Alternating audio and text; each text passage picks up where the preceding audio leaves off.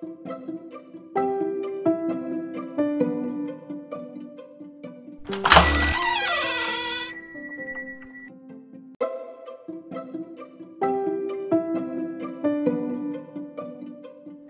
and welcome to the Book Nook. Come on in and have yourself a seat. If you're new to the Book Nook, know that this is not a new show or new podcast. It is just another branch of the Faith and More podcast. So, what I do here in the Book Nook is we sit down once a month and we just chat. I share with you updates on things that are going on with me personally, as far as studies and practices and things of that nature. I also share some updates about the show that you normally wouldn't hear in a regular show, as well as, you know, some secrets that we share in the Book Nook that if you don't listen to it, you won't know. And then when you hear it in the show, you're going to be surprised. I also share information on books that I have read and studied, uh, books that I recommend, uh, prayers, incense, um, all kinds of things like that, meditations, music, and all sorts of things. So if you're new to the Book Nook, welcome and thank you for stopping by. I sincerely hope and pray you find everything you're looking for here in the Book Nook and more, as well as everything you're looking for and more in a podcast with our entire Faith and More podcast. And if you're returning to the Book Nook and to the Faith and More podcast, infinite thanks and blessings and love to each and every one of you. I cannot thank you all enough uh, for your love and your support and for continuing to come back and listen and enjoy the show. And I so hope and pray with all that I am and all that I ever will be that this show is helpful to you at some level or levels. Hello and welcome to the show, everyone. How are you all doing? I so hope and pray you all are well and blessed. Happy New Year to each and every one of you. So, what are we going to be talking about this first book nook of the new year 2023? How about anointing? How to make your own anointing oil and how to use it. Last month, we talked and learned about how to make our own holy water. And back in June of last year, we, in Book Nook as well, we learned about how to bless and smudge our homes. So why not learn about anointing?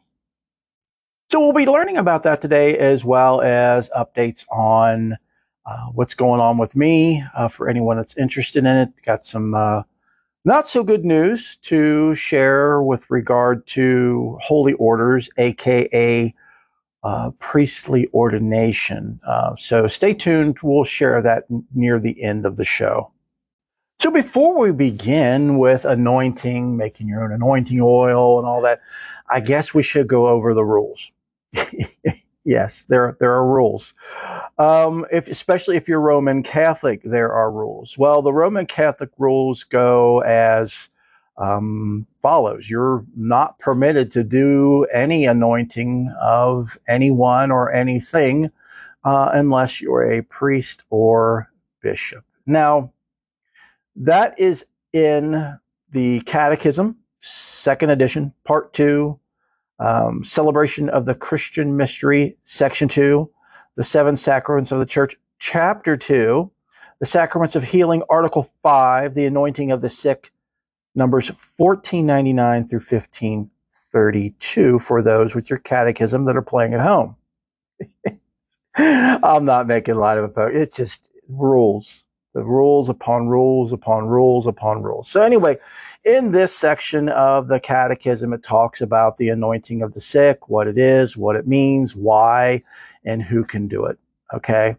Uh, but if you go further down in the catechism, which it's actually in this section, um, actually the last part, like around 1530, 1531, and 1532, uh, there is something called the Viaticum. V I A T I C U M, which is uh, also known as food for the journey. It's when the Eucharist is offered to someone at the end of their life.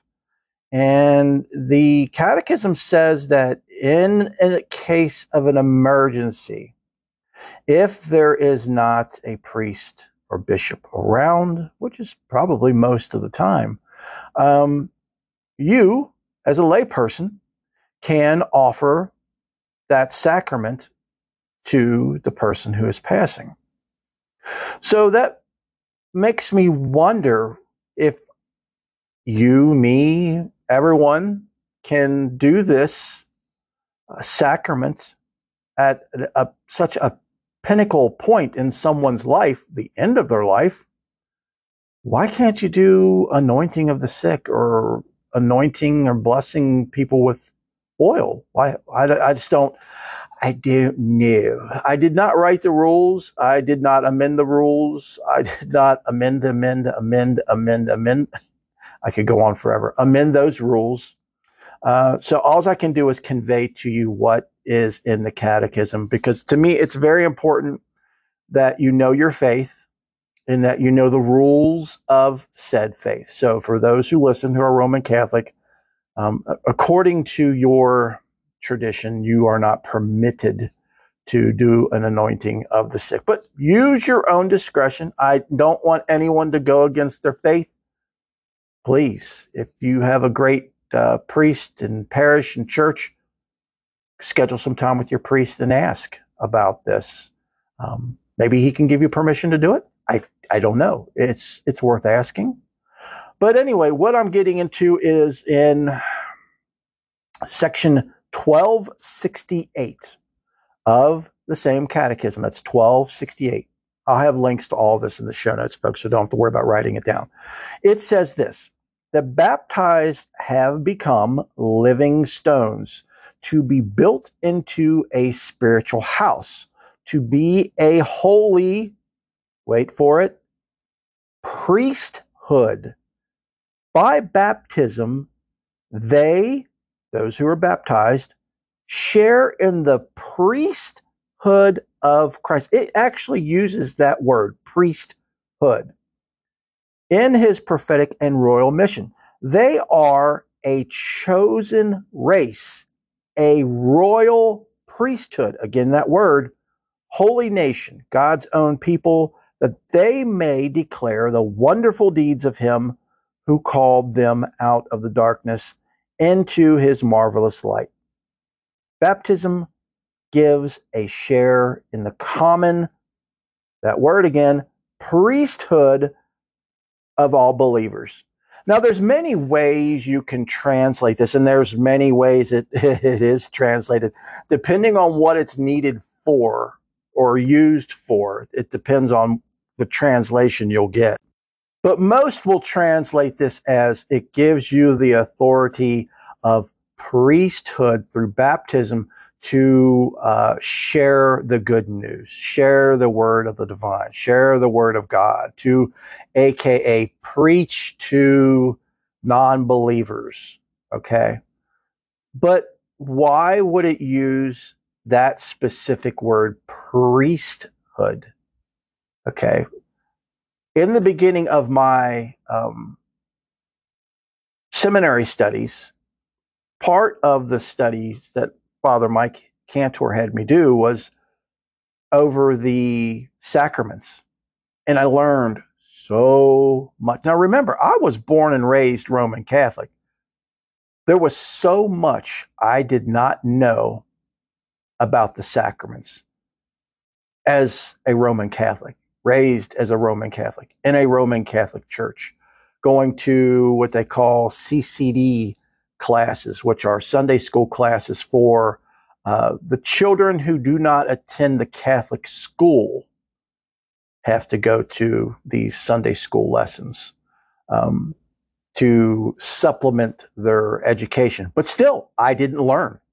I didn't learn what exactly the sacraments are and what the sacraments mean. And we're going to be doing a show not too far down the line here on the sacraments because I think it's really important. Even if you're not Christian, it's still going to be very interesting information, um, something that you might want to add to your faith, uh, especially those of nature faiths, those who are uh, witches, those who are of the craft, those who are of other faiths, who are eclectic in their faith, who might want to add sacraments to their way uh, or rituals. It's a great idea. And we'll be getting into that, like I said, in a show in the not so distant future. So again, you know, it specifically says here priesthood.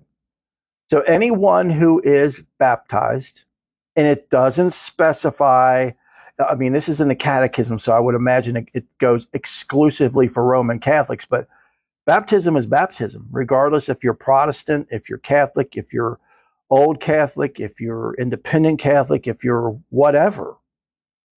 At least to me.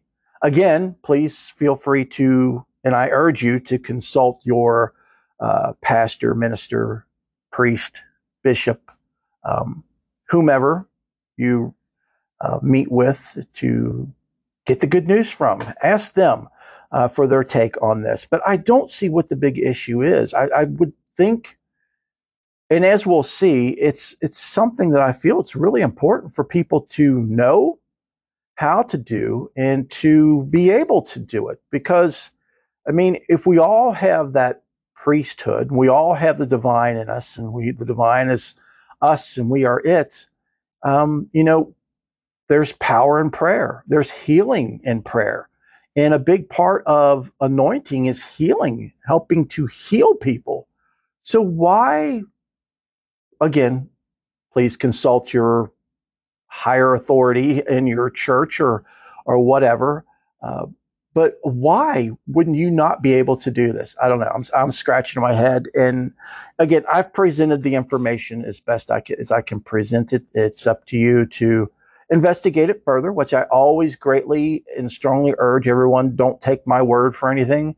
Um, if I say something that interests you, please feel free to do a deep dive and personal study on your own and meet with your congregation, meet with your pastor, your priest, your minister, um, your high priestess, whomever, and, and, discuss these things with them further because I, I do not want anyone to go against their faith and then, you know, get admonished for it or, you know, reprimanded for it and then, you know, just say, Reverend Angel said do it. No, I'm not saying do it. I'm just saying look into it further before you do it. But I don't see the issue. But that's just me personally. I know. So, like, shut up and get with it already. I know, folks. I'm getting to it. Okay. So, this article is by Crystal Carlett of Christian Lifestyle um, Faith and is a faith based wellness group. Uh, she has a blog that she put this on, and yes, I'll definitely have a link to it in the uh, show notes and description. It's called How to Make Your Own Anointing Oil at Home. It's an anointing recipe. So she says, looking for how to make your own anointing oil at home? Then you've come to the right place. This anointing oil recipe is easy, lasts for a while, and is biblically inspired.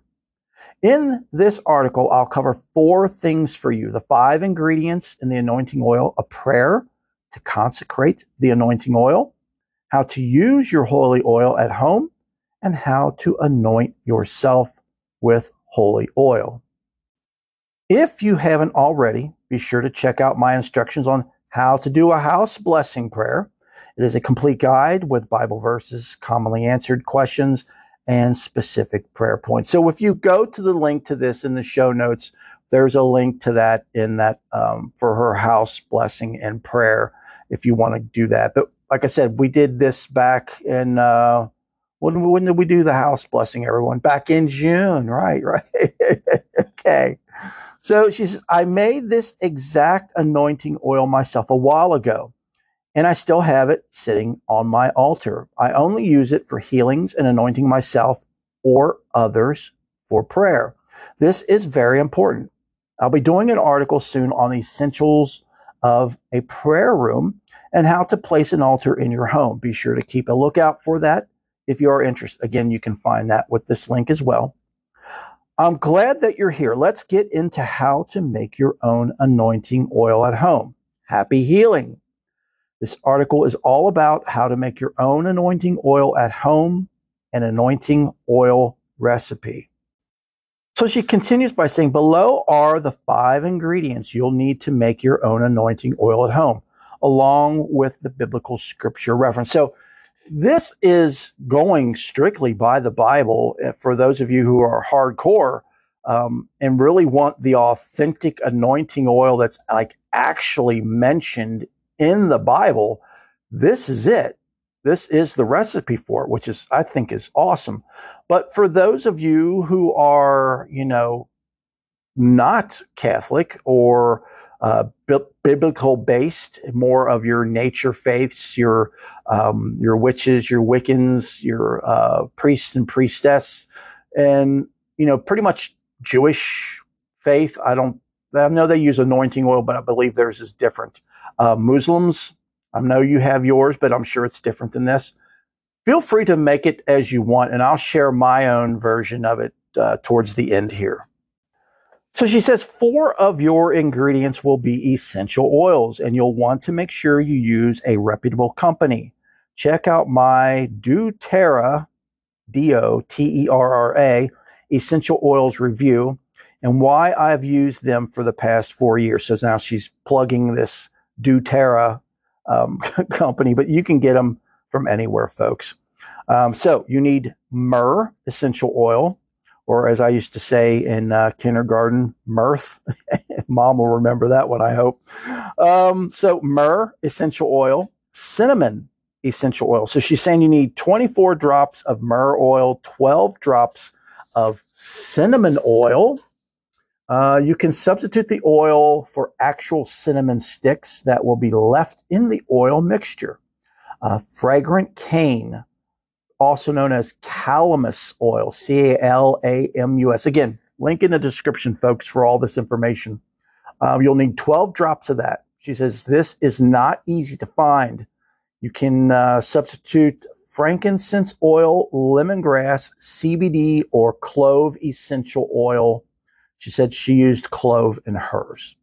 Uh, cassia essential oil, 24 drops of cassia essential oil. Note or excuse me, not to be confused with cinnamon oil. Olive oil, four to eight ounces, depending on how much you want to make. Use organic, cold pressed, extra virgin olive oil. This will be your carrier oil. So she says you also need a glass jar, a vial, a bottle uh, with a top to keep your anointing oil recipe in. Below, she has a picture of one that she used, like a mason type jar.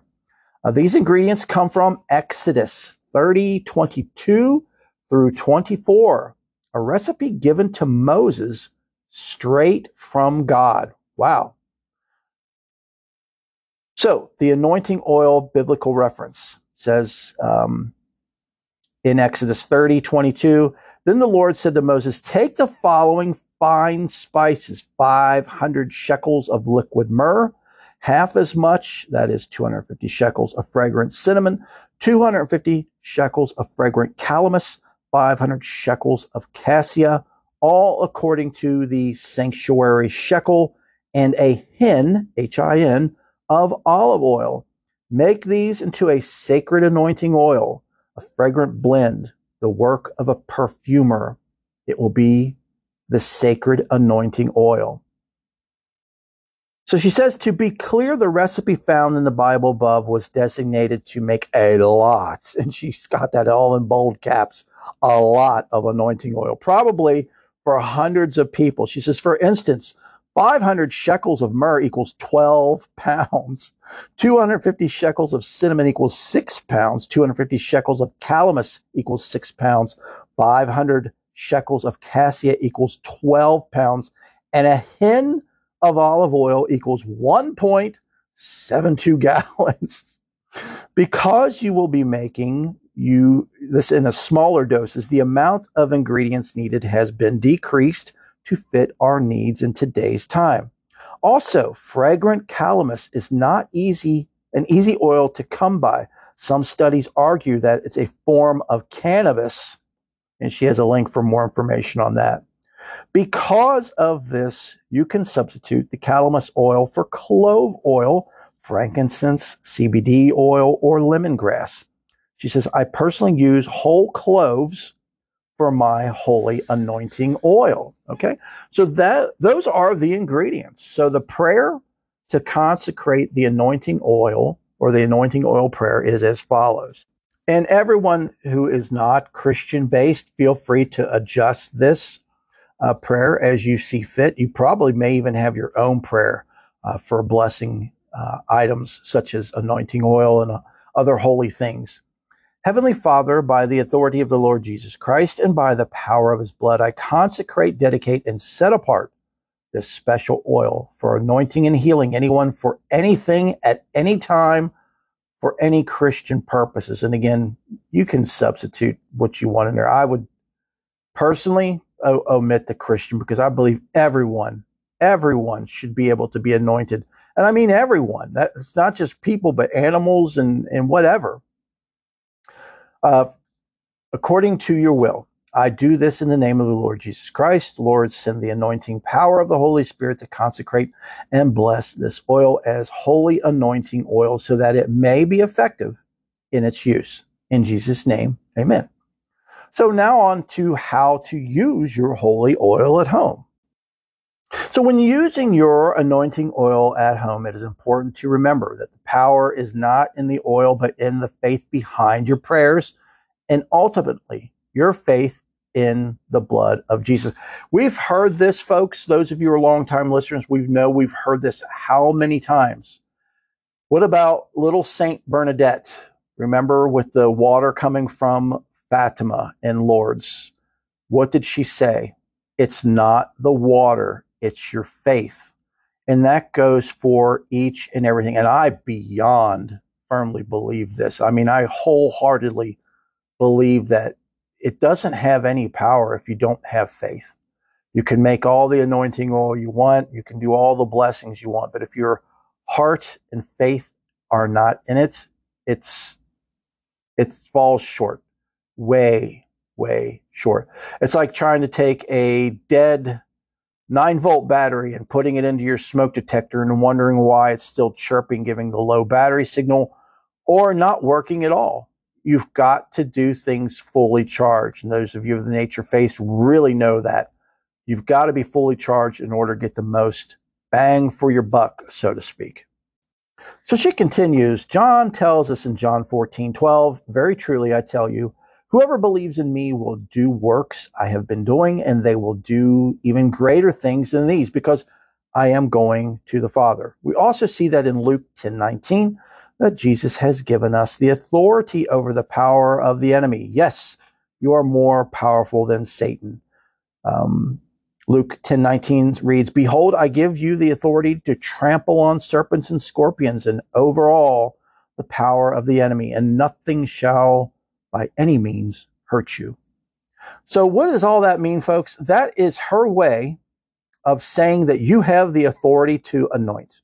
Now, I know I just said, according to Roman Catholic faith, um, you do not, but this is probably more geared towards, um, you know, your Pentecostals, your Presbyterians, um, you know, other faiths other than Catholic faith.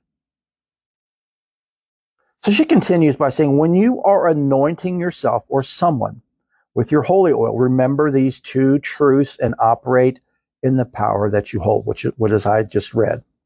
Without faith, she says, here it is. Without faith, this is simply a nice glass bottle filled with olive oil and warm fragrances. On the other hand, with faith, this becomes a powerful tool for healing and anointing. Amen to that. I can't stress that enough. So now we get into do's and don'ts, how to make your own anointing oil at home. Do's for your DIY holy anointing oil. Do store it in a cool, dark place at room temperature. This helps it to last longer. Keep it in a glass container with a top of your choice, nothing plastic. Dropper is optional.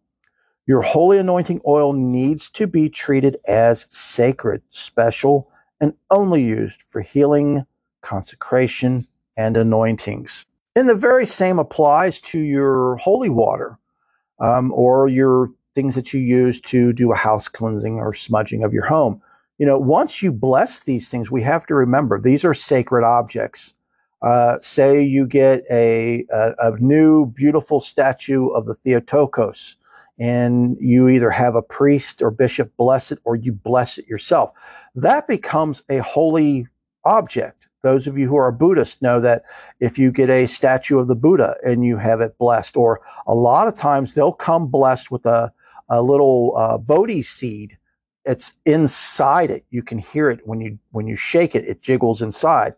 That's blessed. That's sacred. So you must treat these objects with the utmost respect. And this isn't idol worship. This is um, being respectful and showing your faith and your love and respect for your faith. So again, if you find that you say make holy water and you decide, you know what, I no longer have any use for this. I'm not into this. Yes, I did air quotes, not into this anymore. What do you do with it? Don't throw it. You, I, you could put it down the sink because it's going to go to whatever. I would take it outside, pour it on some plants, um, you know, what have you. I wouldn't eh, give it to anyone to ingest or like an animal to ingest. Um, but I would, you know, just dump it in your plants or something like that. That way it can help, especially if you got vegetables, like a vegetable garden. It'd be great to pour that holy water on it. It's not going to hurt anything. Um, depending on how much salt you put in it, uh, it, it might, but there's usually, we don't put too much salt in the holy water. But the same thing with your anointing oil. Take it outside, pour it at the base of a tree or a bush or something like that. Um, if you find that you are no longer into again, yeah, air quotes, it. okay, so how now she gets into how to anoint yourself with holy oil. This is very simple. When anointing yourself or someone else with anointing oil, you want to do the following. Number one, she says, use your right hand. Read more about the biblical significance of the right hand. She has a link for that. Number two, get the holy oil and apply a cross on the forehead directly on the skin. Number three, repeat. I anoint you in the name of the Father, the Son, and the Holy Spirit, all three in one. Number four, proceed with your blessing or prayer. Number five, end your blessing or prayer with the words in the name of Jesus. You can anoint other things besides a person with anointing oil, but it should not be used for any other use than for godly consecration of something or someone, healing, and anointing for Christian. She's got that word, Christian purposes, but we just talked about that. Omit that, use it for whatever you feel holy, whatever your faith is. Okay. And she says, for instance, I anointed my home with my first, when I first moved in, and I repeat this blessing here and there for maintenance and deliverance. So she uses it as part of a house cleansing ritual that she does as well.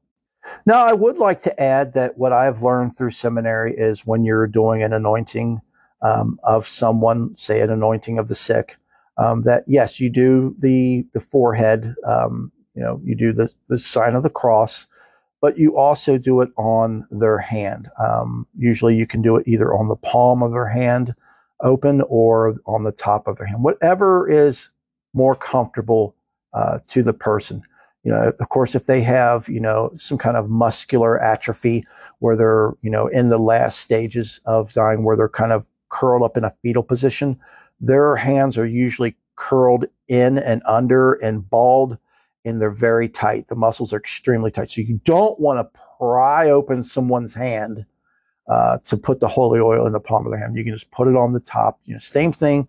Do the sign of the cross. Recite the same thing. And of course, with the Roman Catholic faith, there is an actual ritual for anointing the sick, and I have a really good PDF uh, document that I will put a link to in the show notes and description for anyone who is interested in doing it the Roman way. Okay, so what is my concoction? that's that's about the best way to put it because you all who have listened long enough know that I'm a mutt. I like to be eclectic and I like to mix things um, so everything I'm going to be sharing here, I got on eBay, and I will try my best to put links to it um, in the show notes. But those of you who purchase stuff from eBay know that Um, sometimes things are available and sometimes they're not available from the sellers. Uh, but I will at least, if I what I can't find the links for, I will list uh, what I use. That way, if you want to do another search and try to find it someplace else, you're more than welcome to do that. So first is Spike Nard. It's all one word, S P I K E N A R D. Should sound familiar. Remember the the girl with the alabaster jar? She had Spike Nard in it and anointed Jesus. Uh, yeah, no, it's not Mary Magdalene, so we won't. we've done shows on that, so we won't go down that pike. Uh, but what spikenard is, is is actually from the honeysuckle plant or the honeysuckle family of plants. And it's grown and found in the mountainous regions of Tibet, Nepal, and India. And thus the reason why it was so expensive in Jerusalem, in those areas in Galilee, and uh, because, you know, it had to have been picked and processed and transported all of those miles, uh, either by donkey or by foot or by carriage um, so thus it made it more expensive. Uh, but the bottle that I have is, you know, it's a, it's a fairly, I don't remember exactly what the ounces is, and I do apologize for that. Um, it's not a big bottle. It's, it's a smaller bottle, but it's, it was $9 for that bottle. The next one I use, and these are all mixed together, is blessed olive oil with frankincense, and that was $8.06.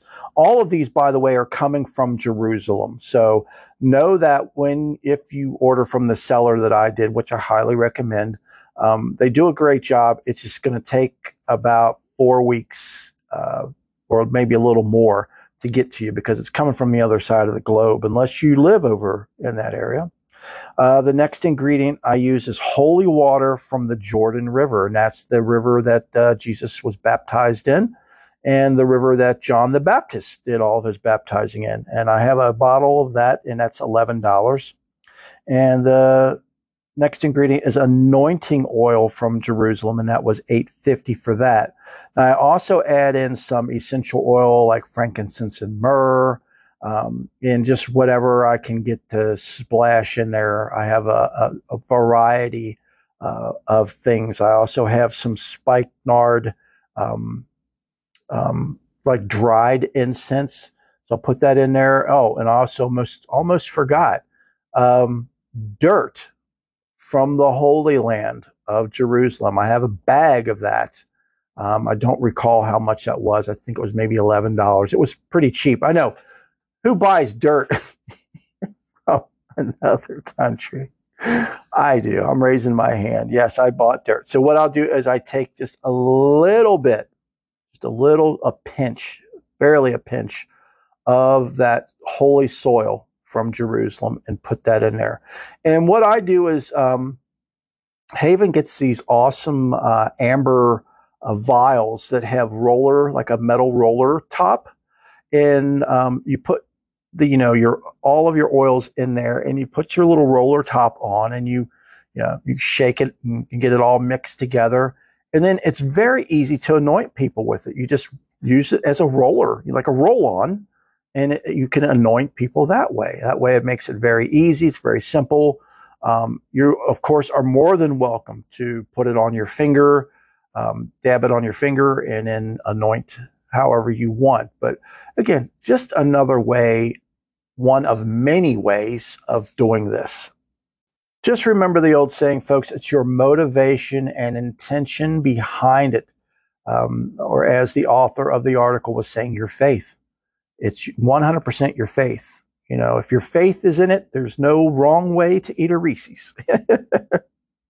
so this will be a good spot to take a small break. I want to insert an advertisement or advertisement however you pronounce it in your country, uh, regarding the oblates. So stay tuned.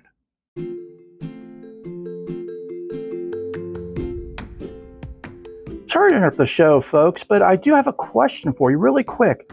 Are you looking for something to help you with your faith? Are you searching for your faith? I have just the thing for you. It's called the Oblates of Perpetual Light. This is a group I have just created uh, that I am the director of that its goal is to help others strengthen and deepen their faith, no matter what it is or isn't, and also to help those who are interested in discovering their faith, something that fits them. And it's also a community of people that love and respect everyone, regardless of what their faith is or isn't, what their gender is or isn't, what their marital status is or isn't. There are just four things that go for the Oblates of Perpetual Light that are required. And if you go to the website, you can find those out. It's very easy and it's probably stuff you're already doing already. So, for more information on becoming an oblate, and I have to say one thing real quick is the Oblates of Perpetual Light is a safe place. You are completely safe with the Oblates. No harm will come to you, only love, support, and respect. So, the website for the Oblates, please check that out first, is Oblates PL, O B L A T E S P L dot wixsite.com forward slash oblates dash PL. Or you can contact me at oblates.pl at gmail.com. And I'll have links to both of these in the show notes and descriptions. I hope to see you as an oblate very soon.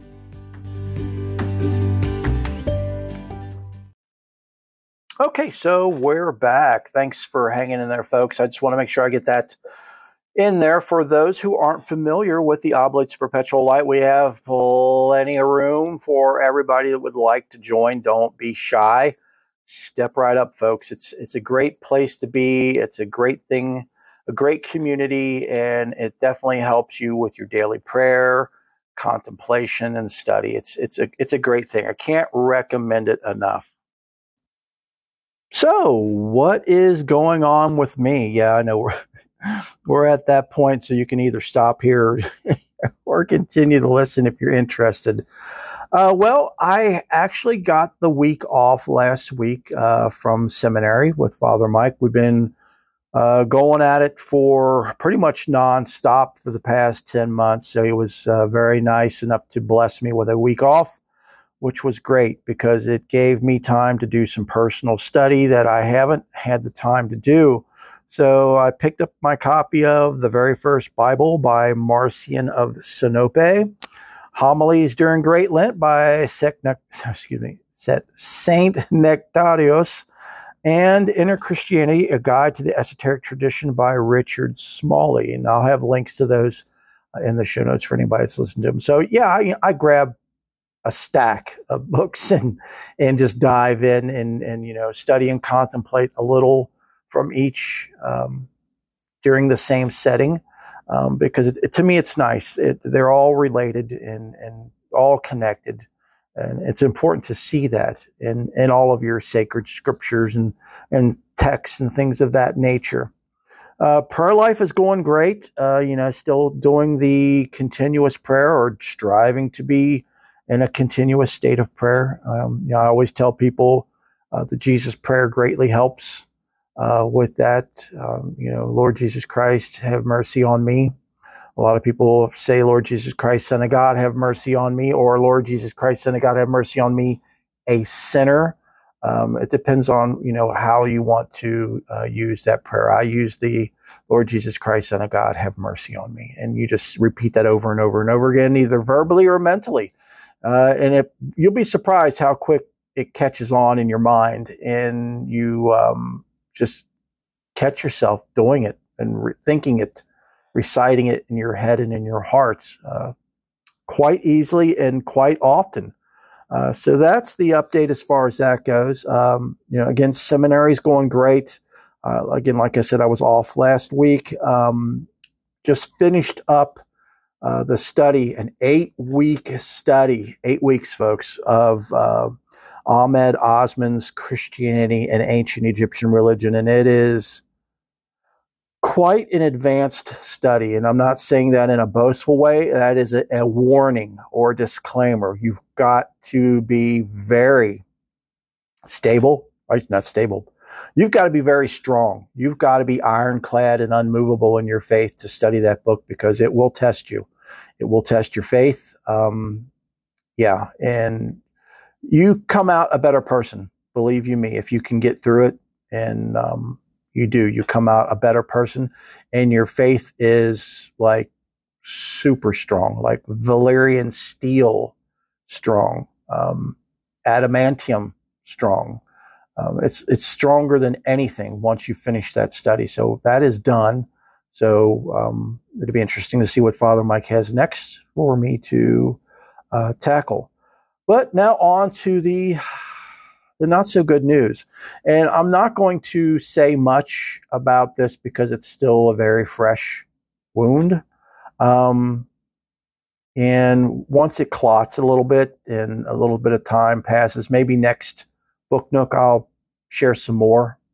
Um, but the uh, we went from me working towards uh, getting ordained as a priest in the um, independent Catholic Church, and that was going well or at least we thought it was going well. And I say we as in Father Mike and me, we thought it was going well.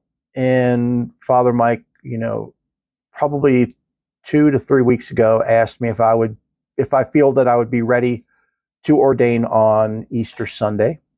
And that would be April 9th, coming up April 9th of this year. To which I elatedly said, yes, without a doubt, I'm, I'm ready. I'm lock loaded and ready.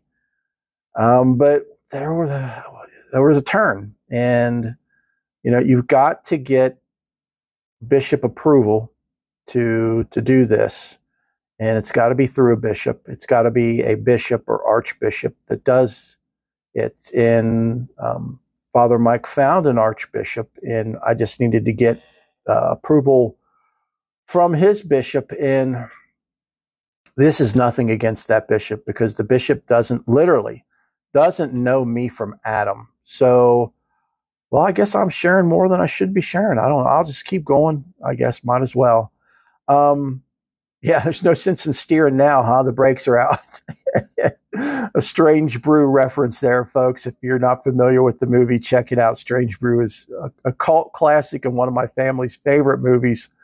So, yeah, so uh, you know, I got to talking with with the bishop, and I'm not using names. That's not important. Um, uh, but you know, it, again, he doesn't know me from Adam, so um, he didn't know what I'd been studying. He was not familiar with what I've been studying when I shared it.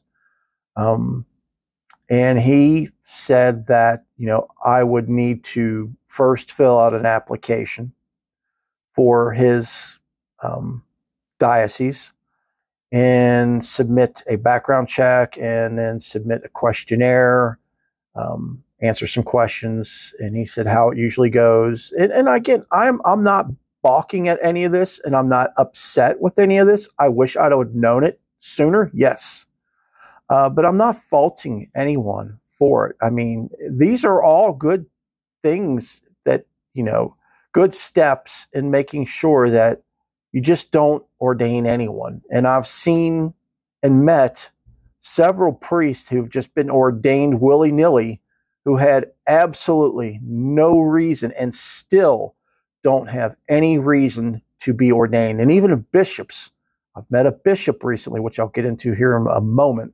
um, that should not be a bishop. He shouldn't even be a priest. It, it's it's ridiculous. But anyway, getting back to the story at hand. Um, so this bishop was very, very nice, very loving, um, very honest, and I beyond appreciate and respect that. So he told me what I would need to do is, you know, get that information in, get the application, get the questionnaire, get the background check. Um, then it would have to go before a council. And normally you would physically go before a council and him, and they would ask you questions, and then you would answer questions, and then they would discern whether uh, you should be a candidate for uh, holy orders, also known as priestly ordination. Um, so I don't live anywhere near them. They are in Washington State, and I am in Kentucky, so that's a long ways to walk. Um, so that's not a go. But um, there is a an archbishop that's uh, part of their diocese. It lives in Indianapolis, Indiana. So that's about an hour, fifty minutes, two hours away. It's so it's doable. Uh, so that the plan was is for us to get his permission, and then for me to either go up to Indianapolis or for the Archbishop to come down from Indianapolis to me, or meet somewhere in the middle and um, ordain me on Easter Sunday. Well, that's not going to happen because uh, the process is going to take a long time.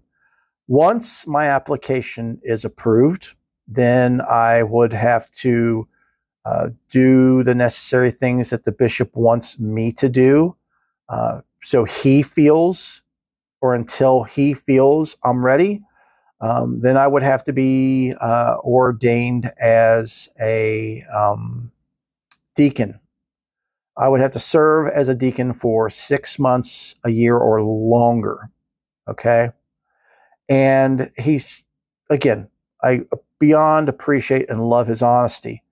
Through this whole thing, he's telling me, we just got to speak on the phone, as he's telling me there are no guarantees. Even if you get to this point, there's no guarantees you're going to get to this point, to the next point. You, you know, if you become a deacon, there's no guarantees that I'm going to ordain you as a priest. You know, it's all based on, you know, his view or her, whoever the bishop is, uh, their view of you and where they feel you fit into their diocese. Um, you know, he had asked me See, I guess I might as well just tell the whole thing. Um, so he had asked me what you know my plans were, and I expressed that you know I greatly understand the caution behind ordination and not just ordaining everyone. And again, cited that I've met people who should not be. They should not be priests. They should not be bishops. Absolutely not. Have no reason to be other than they collect titles and they go around with a boosted ego and they have absolutely no clue uh, what their faith is, and they are extremely um, prejudiced. They're bullies.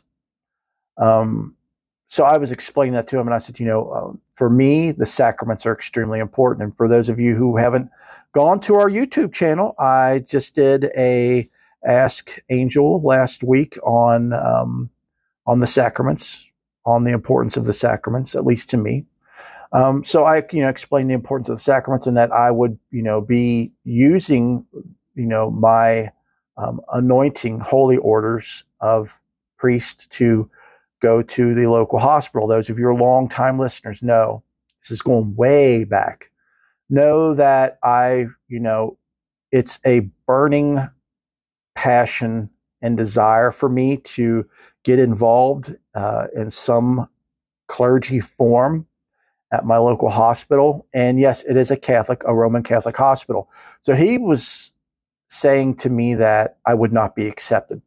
Even if I was ordained a priest, um, received my holy orders, I, they would not accept me. And that I have to disagree with because I've been to the hospital many times, um, unfortunately, and I have seen, um, you know, just recently saw a Presbyterian minister come in in dirty jeans, work boots, and a flannel shirt with no credentials, and he was more than welcomed with his King James version in his hand. He was more than, and I'm not knocking the King James version at all, folks, and I'm not knocking Presbyterians or how he was dressed. I'm just saying when I go to visit someone in the hospital, I have my cassock on or I have my, I always have my collar on. You know, I am 1 million percent professional.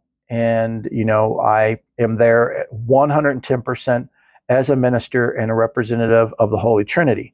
Um, so I was again sharing that with this bishop, and he was like, you know, no, they're not gonna, they're not gonna accept you. Which I, folks, you know me by now. Those of you are longtime listeners, you think they would accept me?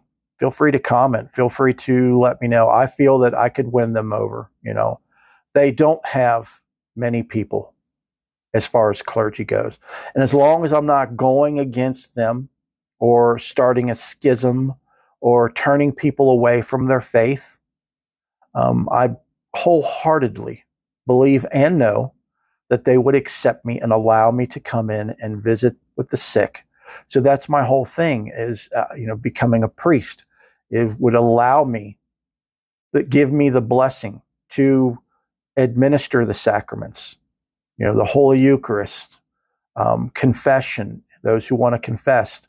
Um, as we just talked about, the, you know, un- holy anointing of the sick, I would be able to administer that sacrament, um, as well as anything else that is needed by anyone, regardless of their faith, what it is or what it isn't. Um, so that was my goal. But anyway, you know, again, he was like, you know, you're going to have to be a deacon for six months, a year or longer. Again, nothing's guaranteed. And again, folks, I get it. I'm not sour. I'm not upset with him. I'm upset, yes, because I'm disappointed. Um, you know, when you set yourself on, uh, you know, which again, there's my problem. I, I set myself up for this by, you know, in my heart, putting down my guard and relaxing and saying, oh, this is awesome. The goal is insight, you know, and then I'll be ordained and then be on to the next, you know, be able to help people more, do things more for people. Um, but again, that's not going to happen anytime soon. Uh, so what did I do? I tapped out. So yeah, I, I graciously bowed out. I thanked him for his time and for, you know, being honest and uh, for the love and everything. But, you know, those of you, well, really, none of us know how much time we have in this life. And those of you out there that are listening that have heart failure know that, um, or any kind of uh, debilitating um, onset disease, knows that um, time is extremely precious. And I mean, that goes without saying to anyone of any health, but especially those of us who don't know.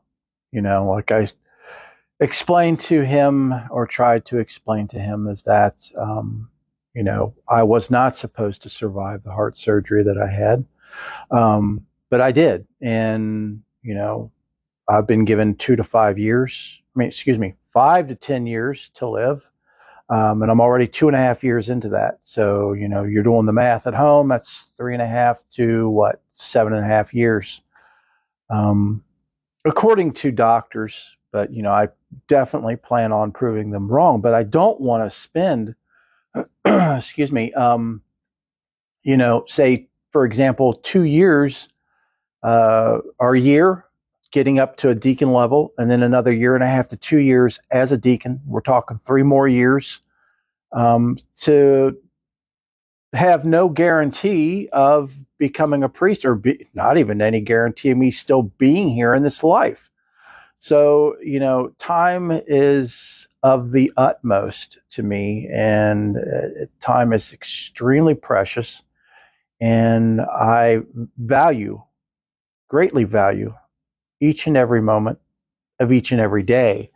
Um, and I highly recommend to everyone, regardless of what your health condition is or isn't, to, to do the same because none of us really know. But those of us who have been given a heads up have an opportunity to embrace each and every moment and make the most out of it. So that's exactly what I've been doing since June 30th of 2020, um, since my surgery. So yeah, I mean, those of you who are longtime listeners already know the story. Yeah. Um, but so yeah, I, I, you know I thanked him and and and tapped out, bowed out. Um, um, so that's pretty much the end of that. So yeah, um, again, I know I keep talking circles, but I don't fault anyone for it. Um, yes, I'm uh, disappointed, and yeah, it hurts, it stings, it burns. Yeah, but uh, we'll be fine. We'll just continue doing what we're doing. You know, that's that's next question. How does it affect you guys? It doesn't. You know, things will continue to be as they are, and the show's going to keep rolling right along. And um, regardless. I don't need to be a priest to, to do the show. Um, in fact, you know, when I do uh, ordain, and notice I did say when, when I do receive my holy orders, things may change uh, because you know right now I have the freedom, uh, being independent, um, non-denominational, on my own. Uh, I have the freedom to talk about whatever I want to talk about here on the show. Um, when I become a priest, that changes because I will need to, if I believe it's something controversial or could be construed or taken as controversial, I'll need to consult with my bishop before I do the show.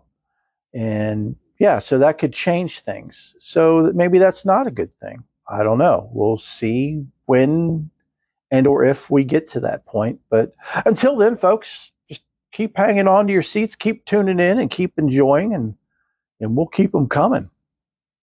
So that about sums it up, folks. That should do it for uh, January Book Nook uh, 2023. Again, Happy New Year to each and every one of you. Know that each and every one of you are in my heart, thoughts, and prayers. Speaking of prayers, if you are in need of prayers, please don't hesitate to reach out. You know, my contact information is coming up here in just a moment. Uh, we'll do a closing um, blessing, and then I'll let you guys get on out of here. Again, infinite thanks, blessings, and love for tuning in, for staying tuned in, and for those small little demographic of you all who tune into the Book Nook each month and enjoy it. I bow deeply to each and every one of you and thank you all so very much. Oh, yeah, I almost forgot. What about the uh, bishop that put a hex on me? I'm going to be doing a show on that, folks. So stay tuned. It's coming up, not too far down the line, just a couple episodes. Stay tuned for the episode of the bishop that put a hex and a curse on me. In nomine Divi Filii Spiritus Sancti. May the road rise up to meet you. May the wind be always at your back. May the sun shine warm upon your face. The rains fall soft upon your fields. And until we meet again, may the divine hold you, bless you, and keep you. Amen.